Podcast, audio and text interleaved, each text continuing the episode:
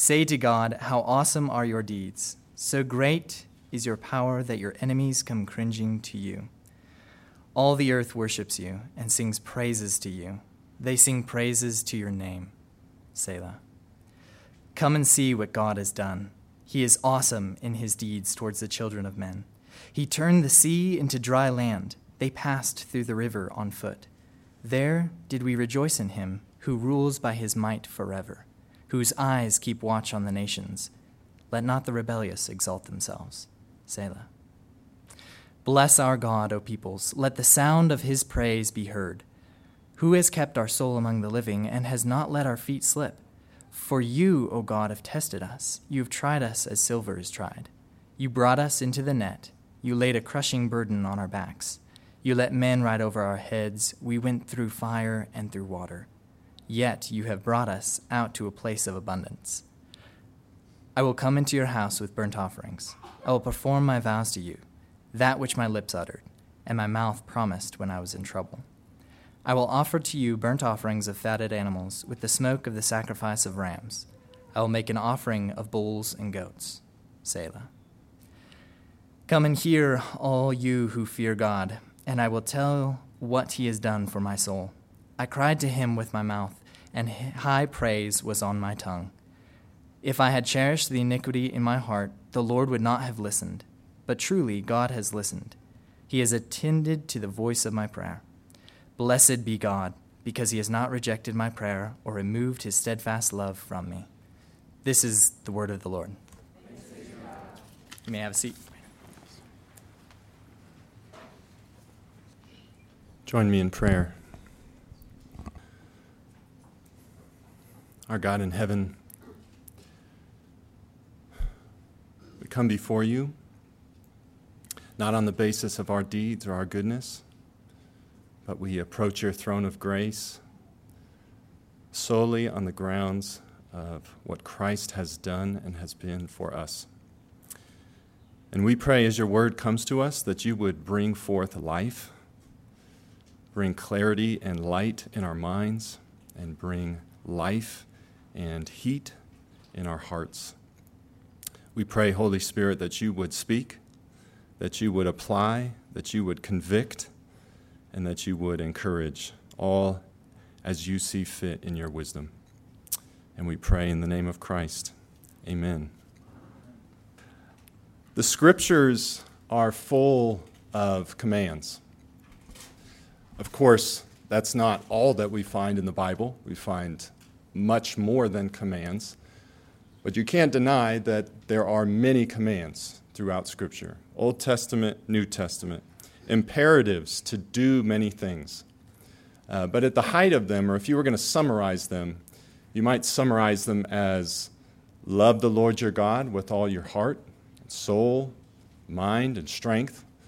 Or another reasonable summary of so many that would capture so many of the commands of Scripture would be the command to worship God. Now, some of us in the room, uh, we love commands. We love the simplicity. Just tell me what to do and I'll do it. And uh, others of us in the room, we, we, for whatever reason, we bristle at the commands. Um, but I think common to all of us, wherever you fall on that spectrum, um, find this one at times difficult to obey. To, from your heart, feel passionate about God and worship Him as He's worthy of. Of course, if you're a Christian and you've been given a new heart by God, there are times when you feel that, when you experience that, and it's not hard, it's easy. But along the course of the Christian life, there are many times where it may be hard. We feel as we come maybe to a Lord's Day gathering or as we open up our Bibles uh, in the mornings as we come to God uh, wanting to meet with Him, we find um, I know that I'm supposed to praise Him, but how do I move my heart?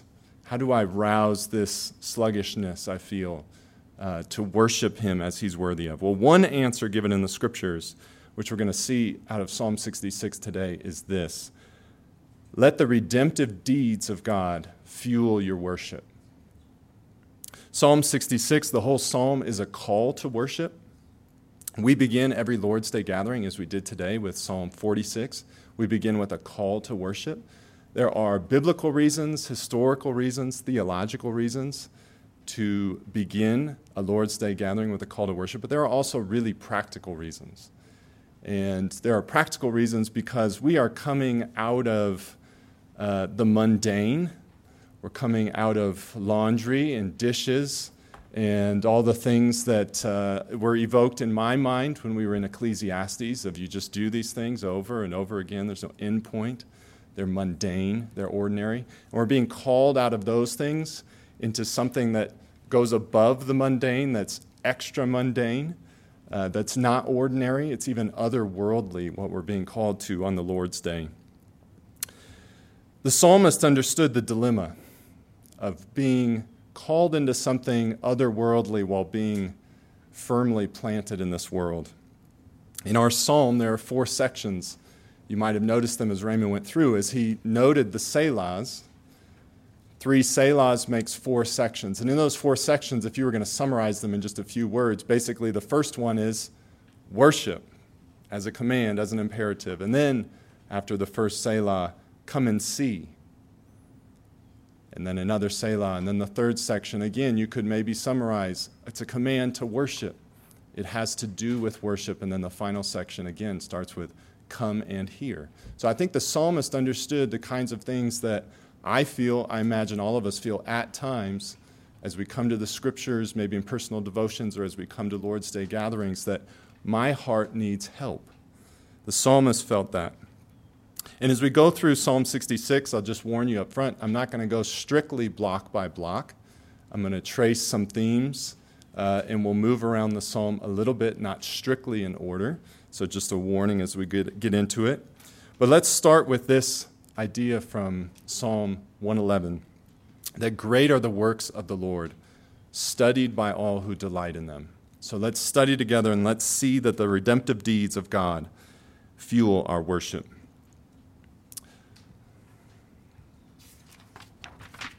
So, the first place we're going to go, our first point, and there are going to be six points. I'm not going to lay them out uh, before we start, but you'll see them as we go through, and I'll note, note them.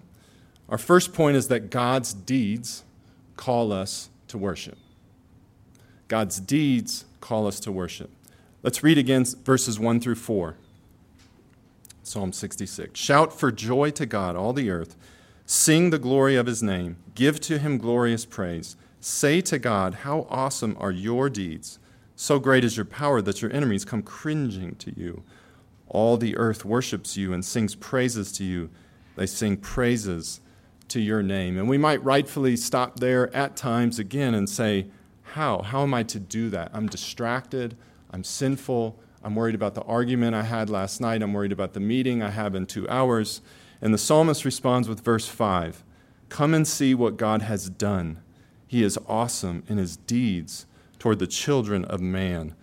So the psalmist responds by pointing us to his deeds, which are awesome, and his power, which is great.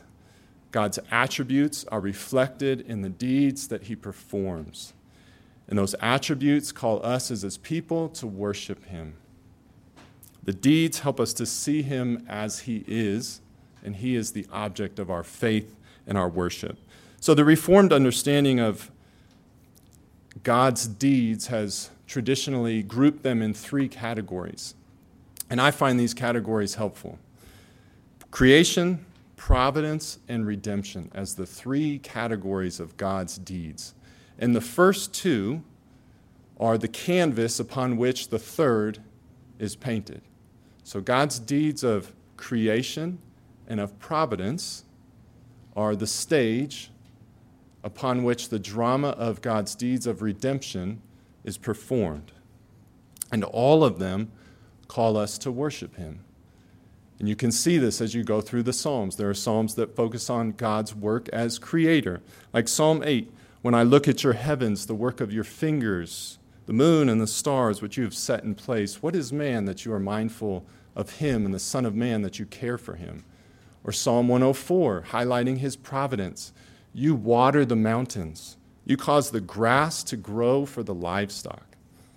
Psalm 66 is one that highlights God's deeds of redemption, how he has rescued helpless sinners. We saw here that the, the psalmist, as he interprets God's deeds of redemption, that he focuses in on God's power.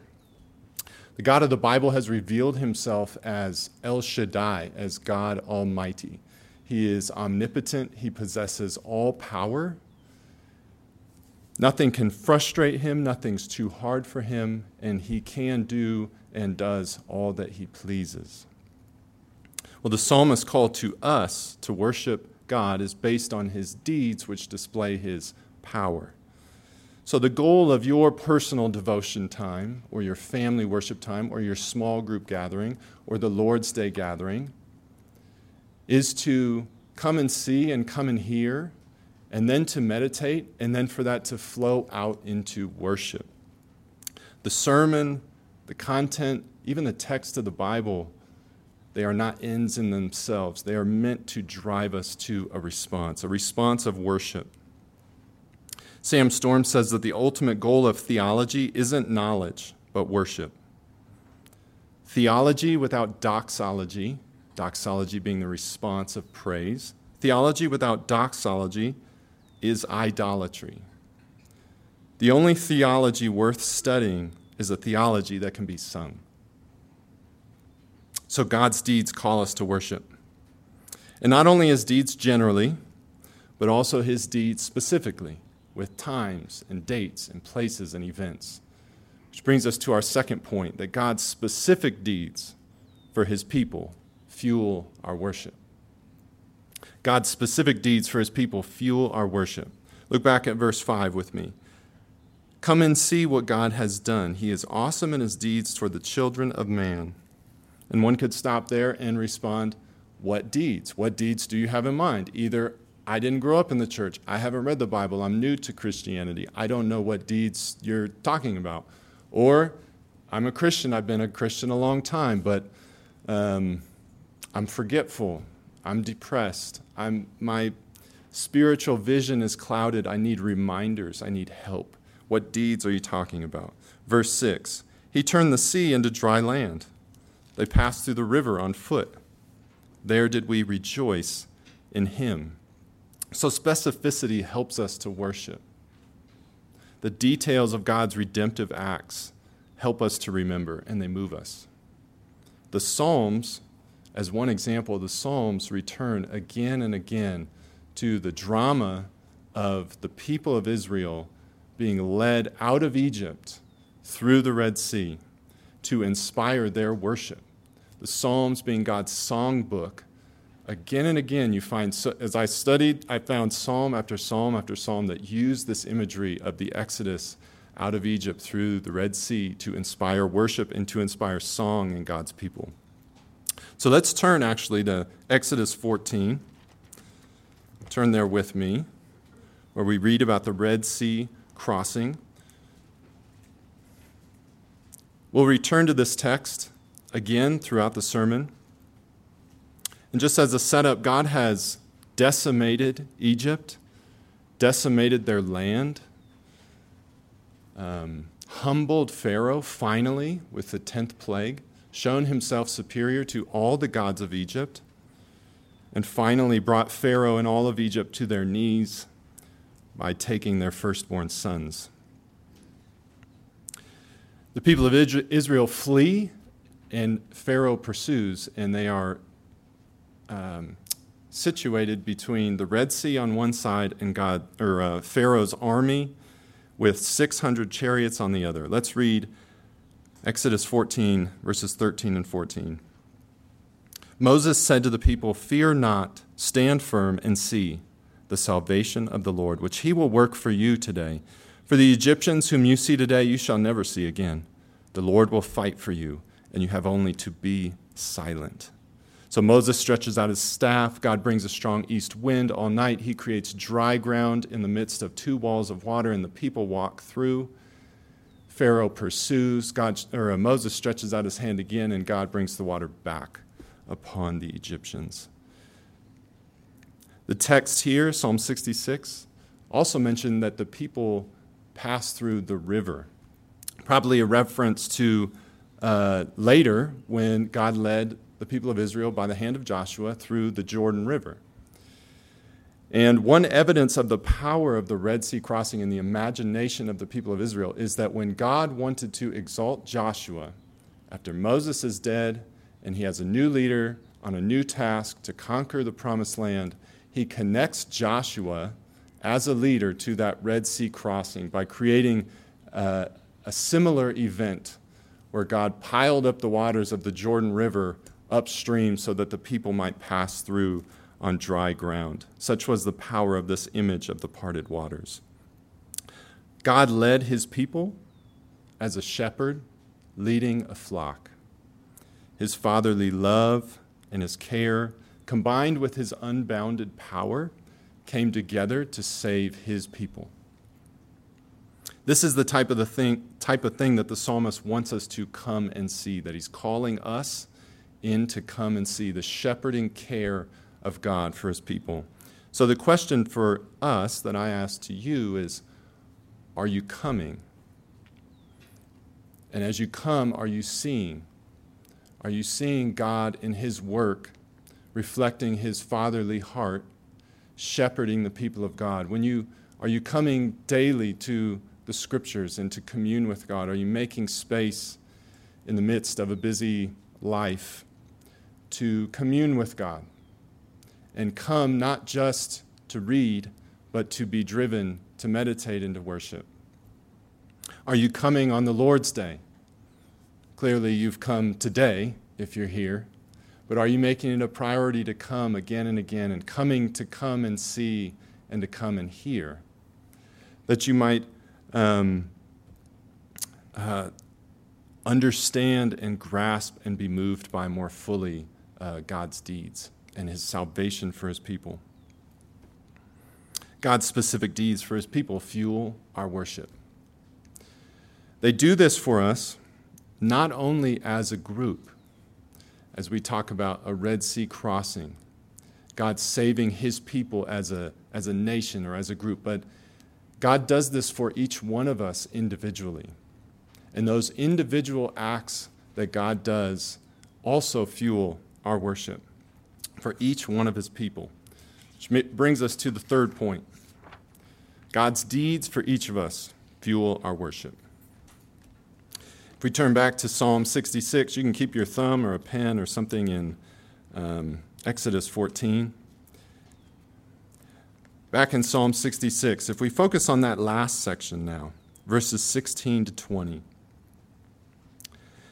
Psalmist says, Come and hear, all you who fear God and I will tell you what he's done for my soul. I cried to him with my mouth, and high praise was on my tongue. If I had cherished iniquity in my heart, the Lord would not have listened. But truly, God has listened. He has attended to the voice of my prayer. Blessed be God because he's not rejected my prayer or removed his steadfast love from me. So the psalmist calls, Come and hear. Note the change in the audience, whereas in verse 1, the call went out to all the earth. In verse 8, the call went out to the peoples. Now in verse 16, he's, he's honing in on the church. He wants the church to come and see what God has done for him individually, personally, and for that to drive everyone to worship God with him. There's a time when we rejoice in our services, in our worship individually and corporately in John 3:16. For God so loved the world that he gave his only son that whoever believes in him would not perish but have eternal life. There's a time to worship God for that. And then there's a time also to feel in our hearts and connect with Galatians 2:20. Christ loved me and gave himself for me. Both are prompts for worship. God's work, big picture, broad strokes, and God's granular work with each one of us, with the details. His deeds include his great acts of judgment and salvation, like the ark through the flood, like the people through the Red Sea, and then the Red Sea replaced, and also our personal testimonies. Each one of us here who are in Christ has been transferred from the kingdom of darkness to the kingdom of light, from slavery to sin and Satan to freedom in Christ, from the city of destruction and now on our way, and we will certainly arrive at the celestial city. The details of how that came to be, that conversation, that prayer, that relationship, that hobby that led to spending time with somebody, all of those details, those strings of events, convince us again and again that our God, the one we worship, is a supernatural God whose power has no limits and who exerts that power to part the Red Sea and also to save each one of us. So, I encourage you, share your testimony with one another. Ask others for theirs. You can do it, you can start after the, the service today, when we, after the benediction, in this room or at lunch, to ask people, what has God done in your life? What has God done this week where you have seen his power and his love produced in your life or brought to bear on your life? And as you do it, give glory to the person of God. Marvel at him in his character, behind the deeds and the circumstances, to marvel at him as the object of our worship. Well, those specific personal deeds that we will share with one another are fuel for our worship. And we focused up to this point on God's deeds of salvation on three different levels. But the Christian life, as we know, is not a monotonic, ever increasing, smooth and upward rise to glory. No, our salvation does not exclude suffering. And that's our first our, our fourth point is that our salvation does not exclude suffering. And you saw it in the text. You saw it in the text already. Let's read again in verses 10 to 12. For you, O God, have tested us. You've tried us as silver is tried. You brought us into the net. You laid a crushing burden on our backs. You let men ride over our heads. We went through fire and through water, yet you have brought us out to a place of abundance. The psalmist says, You've tested us, you've tried us, you've ensnared us, you've crushed us, you brought us through fire and through water. Fire and water, two grand pictures of judgment and trial in the scriptures. God brings his people through them, not around the trial. We can't go over it, can't go under it. No, we have to go through it. If you're a children's book fan, you're thinking of going on a bear hunt, I'm sure. But that's the Christian life. We cannot escape these trials. God brings us through them. We sang of this earlier. Isaiah 43 2, which we sang. How firm a foundation. Suffering, trouble, and trial preempt salvation. And our final salvation, we are still waiting for. We are still waiting for Christ to come back and get us and gather us together and take us into his eternal kingdom to be with him in heaven. We're still waiting for that. And until then, we individually and as a group will suffer. There's a pattern in the scriptures. The Jordan crossing followed 40 years of suffering in the wilderness. The Exodus followed 400 years in a land that was not their own for the Israelites, many of them spent in unbearable slavery. Joseph's exaltation, which led to the people being drawn to Egypt, that followed years of personal suffering as he moved through the dungeons of Egypt. So, with Israel, so it is with Christ. His state of exaltation follows his state of humiliation. And so it is with us, his church. The cross precedes the crown. And we opened up by talking about God's power. Romans 1:16 says that the gospel is the power of God for salvation to everyone who believes that gospel and that gospel power goes out now through the preaching of the gospel, which the scriptures itself acknowledge as folly in the eyes of the world, and through the joyful, persistent suffering of God's people. But as we, as we suffer, we remember at least two things. God says that His power is made perfect in weakness. And secondly, God often works behind the scenes, and He often does His most wonderful work through apparent defeats.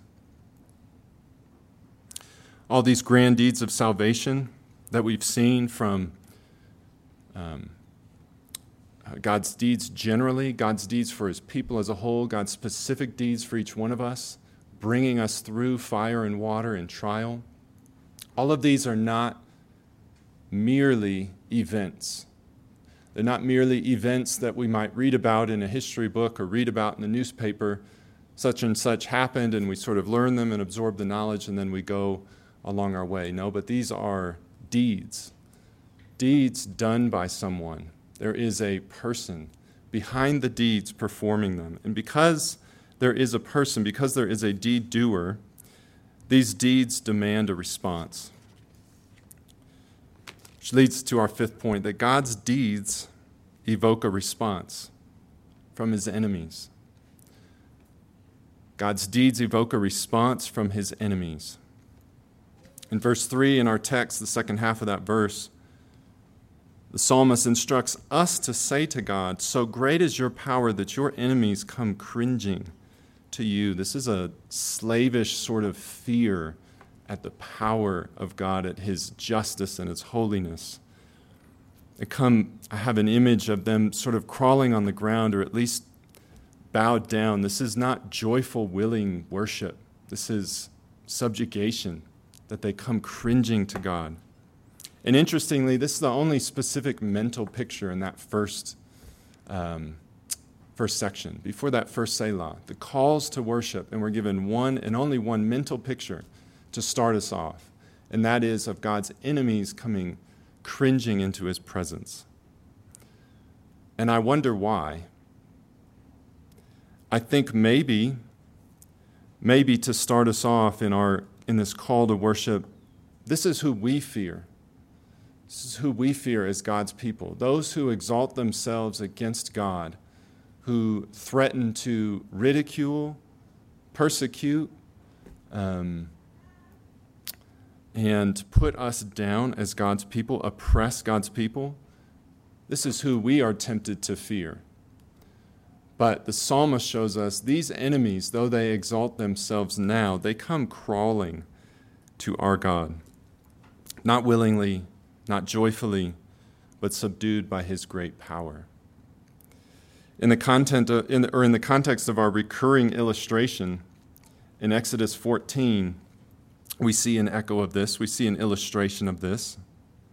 Look at Exodus 14 27. It says, The Lord threw the Egyptians into the midst of the sea, including Pharaoh. Um, despite what the prince of Egypt shows of Pharaoh escaping the, the waters brought back and shaking his fist, uh, we don't see any evidence of that in the scriptures. Says not one of them was left. Who knows? But the Lord threw the Egyptians. Pharaoh, who had shrugged at, um, at the call from God's prophet Moses and Aaron, now God throws him into the midst of the sea along with his army. Verse 28 not one of them remained. And finally, verse 30 Israel saw the Egyptians dead on the seashore. And so Psalm 66 says, Let not the rebellious exalt themselves. This is what happens to those who raise themselves up against God's power. I see a twofold application of this truth that God's deeds evoke a, this kind of response from his enemies. The first aspect for God's people don't fear God's enemies. Like we heard from Chuck from Psalm 2 two weeks ago, when the kings of this earth raise themselves and exalt themselves against God, God laughs at them. He knows who his king is and where he's put him on Mount Zion. So do not fear God's enemies. And Jesus himself tells us that in Luke 12 4. I tell you, my friends, do not fear those who kill the body, and after that, they have nothing more that they can do. Don't fear them. But there's a second point of application here, too.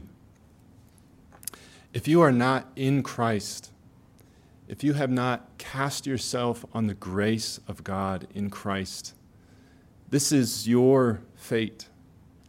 And the appropriate response before God is fear. But Christ has also promised that all who come to him, he will never cast out. So the call today is if that's you, or you're not sure if it's you, give yourself no rest till you've resolved that. So come to Christ today. These deeds not only provoke God's enemies to a slavish, cringing fear, but they also provoke God's people to respond. And that's our sixth point, our final point. God's deeds demand a response from His people. God's deeds demand a response from His people. There's a response called for from those who fear God. And this is not the sort of cringing, slavish fear that we saw in our last point in verse 3. No, this is, to use Ryan's definition when he preached on the fear of God from, out of Ecclesiastes 8 a few weeks ago, this is having one's soul possessed by the greatness and the goodness of God in Christ which he said has two aspects. The first is a sense of fear and of dread at who God is in his inflexible justice, in his holiness that's a consuming fire. Even if you recognize embracing Romans 8:1 that that condemnation, that holiness, that justice is not coming for you, even just recognizing that that is who God is can provoke a sense of fear and of dread that is not inappropriate, even for the Christian. But what differentiates then, the big differentiator between those of God's enemies, those of God's people in the fear of God, is the second aspect, which is a veneration or a love that attracts one to follow Christ. Like Peter, when he was confronted with the divinity of his friend Jesus and was trembling at understanding that this is God Almighty in front of me, he was attracted to follow him. And later said, Where else can we go? Where else could we go but to follow you? So, this is the type of fear of God that God's people have. And they are called here by the psalmist to shout, praise, sing, say, worship, bless our God to call to get noisy, to be loud. Verse 8 says, Let the sound of his praise be heard, not just by the person sitting next to you as we sing, but across the room and out the doors. Let the sound of his praise be heard. Let it go out into our communities and out into the world. For the psalmist, this also included burnt offerings and vows in verses 13 to 15. Without going deeply there, one could go very deep. But let's just say this for now. The psalmist here and David in Psalm 69 came with this idea I will praise the name of God with a song, I will magnify him with thanksgiving. This will please the Lord more than an ox or a bull with horns and hooves.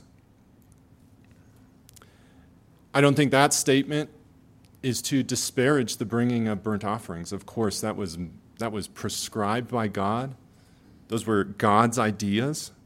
But always the, the, the main um, driver there, the main purpose, was not what was done with the hands and killing an animal and putting it on an altar, but what was coming out from the heart. That a song, thanksgiving in the heart, being filled with thoughts of substitution and atonement, God's holiness and God's mercy were what drove the worship that pleased God. That was the true aroma that came up to him in a pleasing way. And so for us, we are driven to God's mercy and driven to worship. One more time, let's go to Exodus 14. When the Israelites saw the Egyptians dead on the seashore, Exodus 14 31, Israel saw the great power that the Lord used against the Egyptians, so the people feared the Lord, and they believed in the Lord and in his servant Moses. So they saw his power, they feared him, they believed, and then they sang. Exodus 15 goes into the Song of Moses, which apparently he composed on the spot, inspired by the Holy Spirit. We won't read the whole thing, but maybe later this afternoon it'd be a great exercise. It's a wonderful song of praise for what God has done and Moses' interpretation of it to some degree. Let's just read verses 1 and 13. Exodus 15:1. Moses and the people of Israel sang this song to the Lord, saying, I will sing to the Lord, for he has triumphed gloriously. The horse and his rider he has thrown into the sea. In verse 13, you have led in your steadfast love the people whom you have redeemed. You've guided them by your strength to your holy abode. Moses was seeing in the great deeds God had done a blowing wind, movement of water, drying of ground. He was seeing behind that God's steadfast love and his strength. So, that too for us is to look at his deeds, see him behind it, and worship him. And then, verse 20, it gets fun. Even more fun. Miriam the prophetess, Exodus 15:20, the sister of Aaron, took a tambourine in her hand and all the women went out after her with tambourines and dancing. So the scene, the scene after the final plague, the Passover scene, or, uh, Pharaoh rose up in the night and realized his firstborn son was dead, and so too throughout Egypt. It says a great cry went up in the middle of the night, in the darkness, and then he summoned Moses and Aaron and told them, Get out, finally. And I just imagine that was a scene of chaos. Given the, um, given the, the nature of Pharaoh's character and how this whole thing had played out, I imagine there was some urgency to pack up and get out before he changes his mind, right? And in this chaotic, hurried scene of packing up stuff, Miriam and all the women made sure that they grabbed their tambourines uh, on their way out. We're going to need those uh, as we go. And I'm so glad that we had a tambourine here this morning. So thank you, Ellie. Well done. Uh, we're going to, again, come back to that.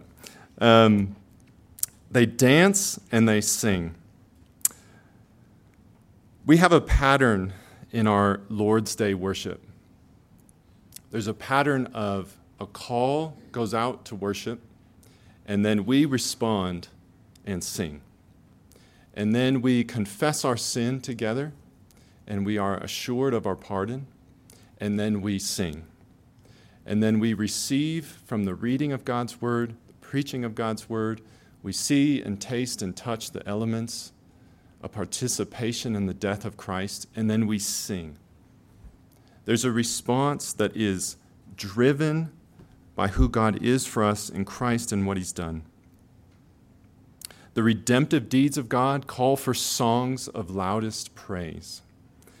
The truth revealed in God's word about how He saved His people, it demands the writing of songs, the playing of instruments, tambourines, and singing at full volume. Psalm 66 has shown us throughout its 20 verses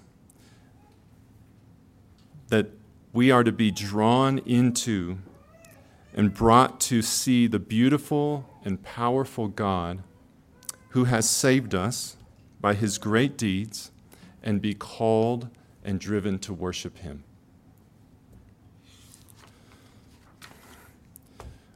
And I think it's, um, it's safe to say that we have all the content that we need to provoke unending worship. There was one who passed through water and passed through fire for you. Jesus called his death on the cross a baptism.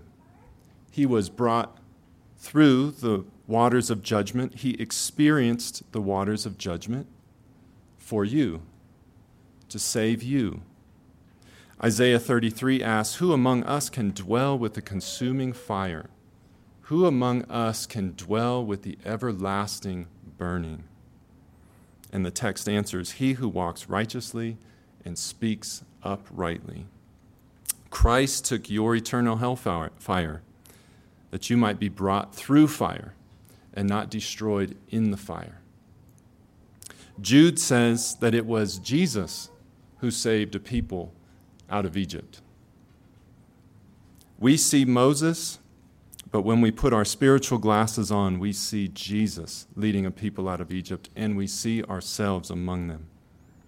When Jesus mo- met with Moses and Elijah on the Mount of Transfiguration, he spoke with them about his exodus, about his leaving of this world through his death and resurrection and his ascension. And when Jesus ascended on high, he didn't go alone, he led a host of captives in his train with all who place their faith in Christ among them.